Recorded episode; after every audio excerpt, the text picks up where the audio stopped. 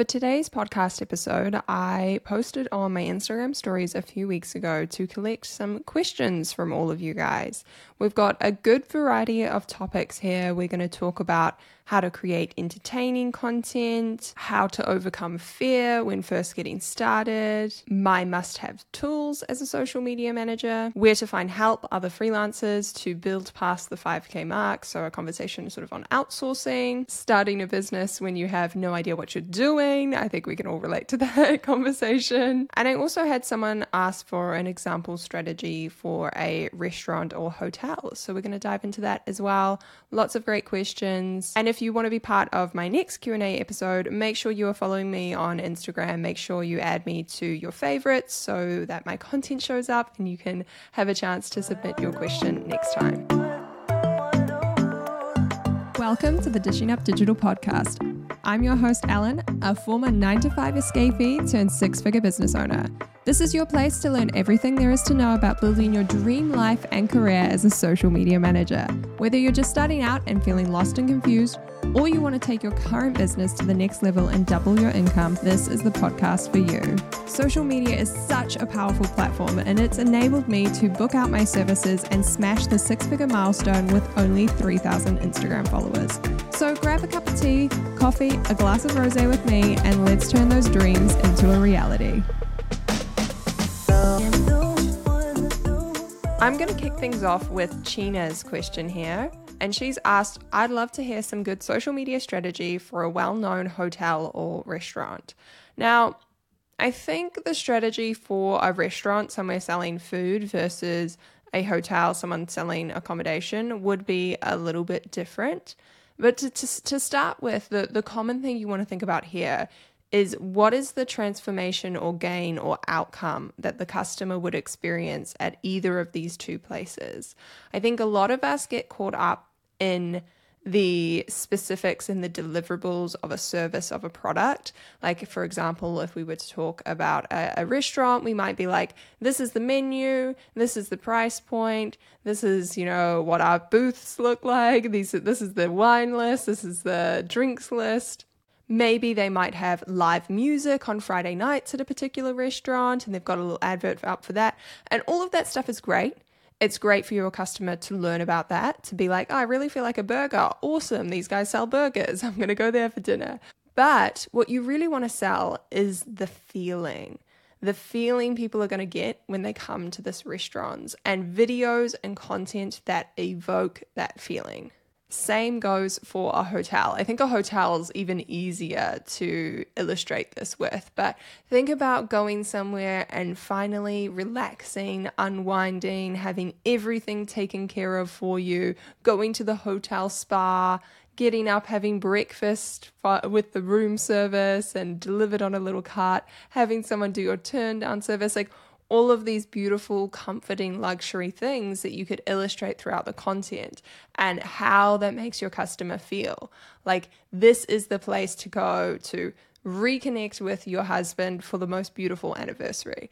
This is the hotel to come to for a solo staycation because you deserve to treat yourself. Like videos that evoke those feelings are powerful that they they hit a nerve with your customer and really entice them to book rather than being like in our rooms, we have two queen double beds. We also have spa and pool facilities. Like, it's a little bit dull, it's a little bit boring, and that's not actually what the customer cares about. You might be kind of tricked into thinking that's all the customer cares about, that they want to know what they're getting for their dollar. But at the end of the day, what makes them buy is usually a feeling. So, making sure you have a mix of emotionally driven content is really great for either of these niches.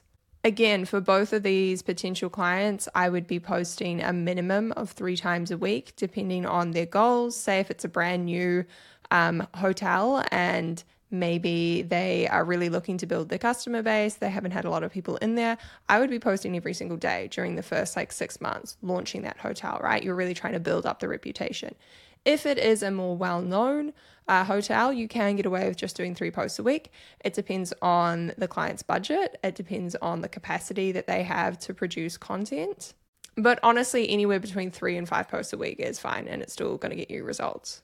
Again, I would probably make the majority of these uh, pieces of content reels. That is my go to strategy for anybody trying to get more exposure on social media at the moment. However, if again, if it's like a fully booked hotel where maybe you're not looking for that much exposure, maybe you're just looking for community building and re- retaining that connection with existing customers, maybe it's only posting graphics and carousels and photos and just one reel a week if I were to come back to the restaurant, I think another key thing here is videos that really illustrate your food and the meals on offer uh, and also telling stories behind that. So, a company that I've fallen for recently, it's not a restaurant, but they're in the food category, and they're a brand that sells vegan cookies here in New Zealand. So, you order them online and then they ship them to your house. And I got served a TikTok ad and just completely fell for it because it was this beautiful story of how the owner had started the company and the journey of designing their products and a few things that had gone wrong, but how they'd persevered. And now they've got this amazing new, um, I think it was like a new flavor that they were promoting. And it, the story just really resonated with me on a human level, like hearing about this person's failure, how they shipped all these containers and they had like a typo on them or something like that. And, and it hooked me in and I wanted to buy. But the video also came paired with obviously the voiceover, but that was paired with a whole bunch of B roll and footage of them like unboxing their containers, mixing their dough, cooking the cookies.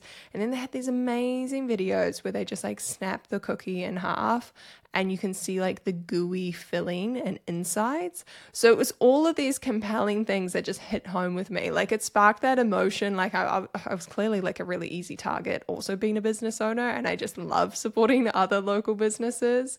But it was also just like the emotion and coziness that this this this video promoted in their food and the way that they displayed and illustrated the yumminess of it all. At the heart of every strategy, whether you are a hotel, a restaurant, whether you work in e-commerce, whether you sell puppy dog bowls or whatever it is. I think at the root of your strategy should always be creating good content that resonates with your audience, getting really invested in emotionally driven content and also storytelling content.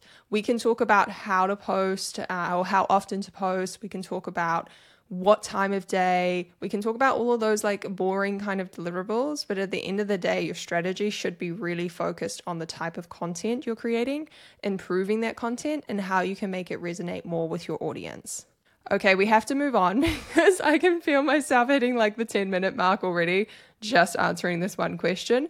But perhaps I could expand on this and we could do another episode on example social media strategies. Let me know if you guys would be interested in that. The next question comes from Laid Socials.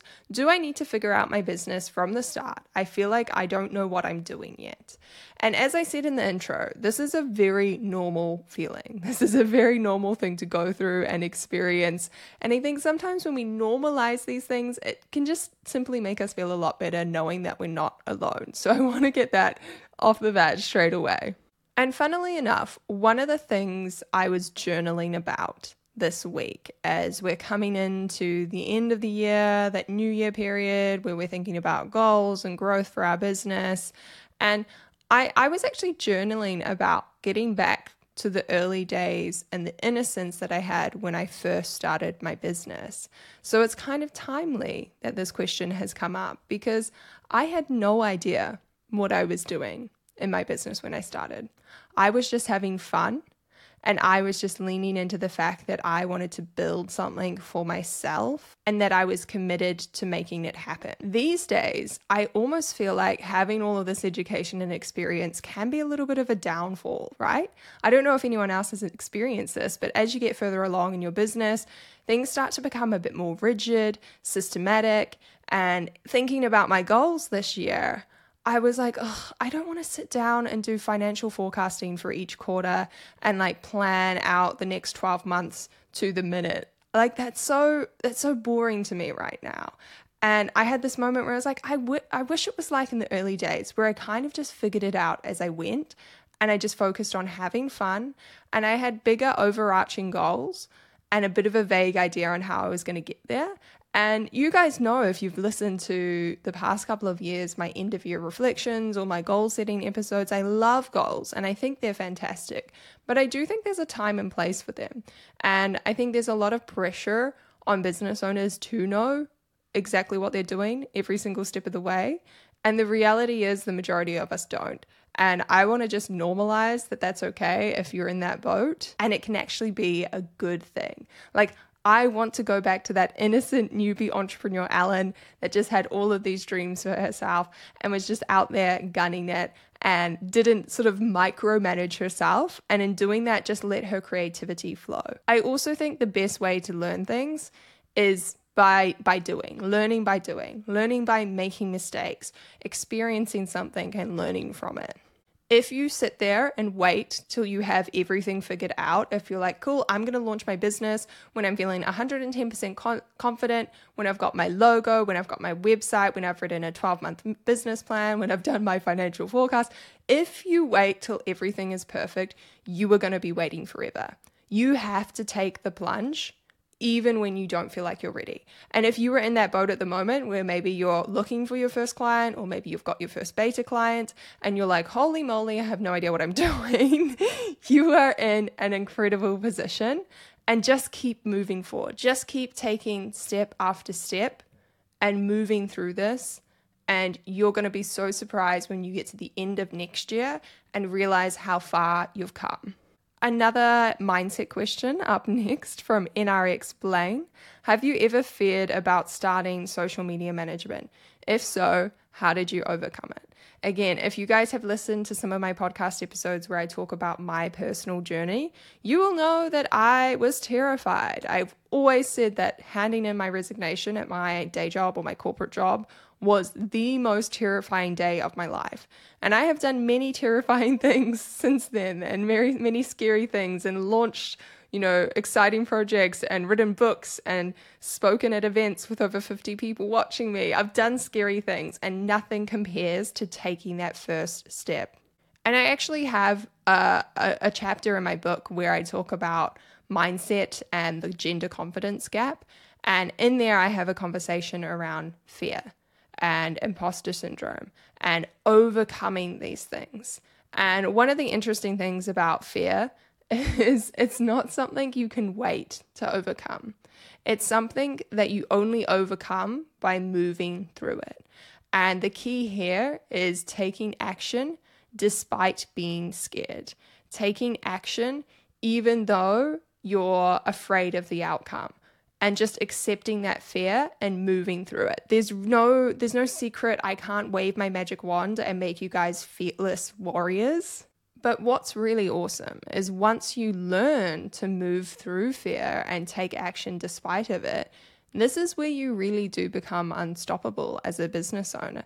This is why for me standing up in front of a room full of people and running a training for uh, an hour or running an online training with literally hundreds of people watching it, the reason why those don't necessarily stop me anymore, why I do all of these crazy things, is because I have that experience of learning to walk through the fear, right? This is a great, again, learning opportunity for you on your business journey. And there's no way to overcome it. You've just got to go through it. The next question I have here is Social by Betty has asked how to create entertaining content. And I think this is a great con uh, great content, a great question because entertaining entertaining content is a really a key pillar of social media. And I know there was like a survey or a study that popped up recently on TikTok where it talked about the power of entertaining content and how that actually could nurture a relationship and lead to an increase of sales, which I 100% agree with. A lot of people get really caught up in being too professional on Instagram and and and TikTok as well. And when you look at brands that have done really well, for me, I think about like Duolingo just being like the icon of businesses on TikTok. I think about uh, the iconic arguments between Wendy's and McDonald's on Twitter, which was obviously a few years ago when it was Twitter. Now it's X. Don't even get me started on that topic. But moments like that really make a brand stand out. And it means when you do want to go learn a language, you think of Duolingo first, purely because of the way how it's kind of dominated your brain subconsciously through consuming that entertaining content. Same goes with McDonald's. Maybe you're out for dinner and you're like, what do we want? And you're like, oh, McDonald's, because you just have that lingering thought of that hilarious tweet. You saw them clapping back at Wendy's a few a few months ago. Um, now that I think about it, I don't know if Wendy's is a thing in America. If it's not, Wendy's is just like another fast food chain. In terms of the how for creating entertaining content, for me, I'm not going to lie, it comes quite naturally because I love having fun on social media. And maybe that's part of it is just releasing that perfectionism a little bit, letting it go and allowing yourself room to have fun and be creative. I think sometimes this is where batching too far in advance can be a negative thing because it kind of strips room for, fa- creativity and it really focuses on like let's just churn the content out and get it done and ready and then schedule it and leave it alone having room for a little bit of spontaneity so you can jump on those trends is really important one thing that i've been doing recently especially on tiktok is just any video that i come across that makes me laugh i think about how could i make another social media manager laugh with this audio with this template an example of this was recently, I think I've I have already talked about the specific reel on the podcast, but I'm going to use it as another example because it's the first one that's come to mind and I really like it. There was an audio going round and it was a clip from the F1 um, kind of like commentators and they were talking about Lando Norris and they're like, poor little Lando Norris just needs to go home for a nap. It's been a hard day, something along those lines. And I saw someone using it in the context, I think, of like working at their desk job and they were like me after a full day at my nine to five. And I was like, oh, that's so funny. Like, I love this audio. And then I was like, hey, I can do this for social media managers.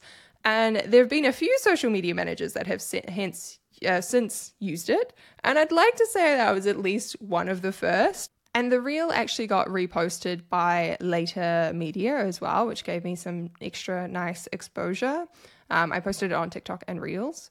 And again, it wasn't anything groundbreaking. I hadn't come up with the original idea. I hadn't found the audio myself and been the first person to upload it. But I simply thought about how can I make this funny for my audience? What would they laugh at? And again, this comes back to having a really strong understanding of who you are talking to, right? Having that audience research, knowing what their pain points are, knowing what their struggles are, so that if you crack a joke, you can you know that it's just going to hit home with them, right? You're just like, "Oh, oh my gosh, yeah, everybody everybody goes through this as a social media manager or whoever your target audience is, and they can have a little chuckle. Now, if you're doing this for a client, it does take a little bit of time. Like for me, this entertaining content doesn't always come naturally. It's a little bit of getting feedback from my client, having a conversation with them. And then over time, as I learn more about the brand, it's a little bit easier. Again, another example uh, was the, the HBO uh, House of Dragon audio with the Negroni. I don't know if you guys remember that, but that was one that I used across all my clients and had a lot of fun with it. And we had one client's reel go quite viral. And again, it was just taking the audio, the funny trend, and applying it to their niche, their, their, their audience, and thinking, hey, what would our audience find funny about this? The next question I have on my list is from Be Engaged Agency, and they've asked, Name your must have tools for starting out as a social media manager. Now, I do have an episode where I talk all about my favorite tools and apps, so I'll link that down below as it does kind of explain a little bit more context and basically everything I'm using at the moment. But if you were just getting started, if I go back to the basics of when I was starting out as a social media manager, my number one recommendation would be a Canva Pro subscription. Pay for your Canva. I think it's only like $15 a month. I pay for the annual subscription to, to save a bit more money, so I'm not quite sure what the monthly is, but it is pretty affordable. I know for those of you starting out with zero, you know, you don't have any clients, it could be expensive, but trust me when I say it is worth it it's going to be very difficult to do your job without having a platform like Canva. And when we look at the other editors, the other graphic tools on the market, nothing is as good and all encompassing as Canva. Because in reality, you can edit photos, you can edit videos, you can edit graphics, you can make carousels, you can make banners for Facebook pages, you can make YouTube thumbnails. You really can do it all. And instead of having a million apps, it's really useful when you're just starting out to stick with one and really master one and have all of your stuff in one place. And honestly, if I was just getting started, that's the one app, the one piece of software that I would recommend because I, I talked about accounting software that I use, contract software to get electronic signatures. There's a lot of those that I talked about in my previous episode, but I do think in the beginning you can bootstrap and you can make your own invoices and contracts in Canva, right? And download them from there. You can also keep track of your accounting in a free Google Sheet. And in those early days, you're not going to have a huge amount of incomings and outgoings, right? And I know for me, I didn't actually have any sort of formal accounting system until I went full time in my business. And that was kind of lucky for me because I started right at the beginning of a new financial year in New Zealand. And then I was side hustling for like 10 months. So I managed to go full time and set up my accounting system before I had to like file my end of year tax returns, which was super helpful. But literally before that, I was keeping track of my accounting manually in the back of my like diary agenda and just writing invoices down manually, adding it up, noting down anything like props that I was buying for photos. I do think sometimes social media specialists promote certain apps and pieces of software from a place of maybe not understanding that everyone doesn't have endless money to get started. Like maybe there's people who actually have to pay for living expenses um, and they don't have the support of their family, or maybe they are the ones supporting their family, so there is no uh, extra extra money lying around. And I also think like a lot of people promote tools and software that they use from like a place of I don't want to say arrogance because that sounds like a bit rude, but like from this place of superiority, of like, look at all these fancy apps and tools that I use. And a lot of people seek those out because it validates them and ma- makes them feel more like a professional by using all of these fancy gadgets and tools. And I just don't believe in that. That's not the way that I started my business. I love to bootstrap, I love to keep my expenses minimal. I think that's a beautiful, you know, pro of being a social media manager, the fact that we can do that. And I think maybe it's a case of cutting out the noise sometimes and realizing that you don't need all of the fancy tools and gadgets to get started, but you can slowly add them in as you grow. Now, the last question I have on my list is relevant to scaling your business. So, where to find contractors or other freelancers that you can hire to help build your business. And this is a question from Madison, and she has specifically asked for building past the 5K mark. And again, I've talked about this in my previous podcast episodes on scaling and growing your business to that next step. And I really do believe that 5 to 10K monthly milestone mark is a place where you need support. You need a contractor. You can't be doing everything on your own. And I, the first time I hired someone, it was through a Facebook group. You guys know that I love using Facebook groups. I use them to find all of my first clients as well. And it really was as simple as me putting up a post being like, hey, I'm looking for a VA. This is what I need help with. This is my business. Please let me know if you're interested and it was quite overwhelming. I'm not sure that I would recommend it because I got a lot of comments and then people DMing me. Uh, the next time I ended up hiring someone that I knew within my network because I just really needed someone that I could trust, knew did the work, um, who or I knew who could do the work, who was capable, that I didn't need to micromanage or train for weeks and weeks. I just needed help. And may you know that's kind of another tip for outsourcing. And again, I do have a whole episode on outsourcing that I can link below. But hiring someone who does have a little bit of experience is really helpful. And then the next person that I hired was through my own Instagram. So putting up an ad there and collecting CVs and applications. And then the next person I hired was through a normal job listing on Seek. Uh, again, I don't know if everyone has Seek. Uh, I know it's big in New Zealand and Australia, but that's basically like a job search engine. Like that's how I got my corporate job was applying for a job on Seek, and I really liked that. It, it cost me about two hundred dollars, I believe, to list the ad, but I got a really high caliber of applicants, more so than any other method that I had used prior. And to be honest, I think any of these strategies work in terms of finding a reliable, good person to hire and bring into your business. But the key thing is not actually where you place the ad. I really think it's the process that you you go through with interviews. I think it's really important to set aside a good couple of weeks to put the person that you hire through a minimum of two interviews, to interview at least five other candidates. I made the mistake of just picking one person and being like, I really like you, I'm going to hire you because I couldn't be bothered interviewing anyone else. And I think it's really important to put people to the test as well. I put people on like a like a on the spot kind of test. Uh, I, I basically asked them to list off some content ideas. I gave them like a client brief and I was like, what would you do with this?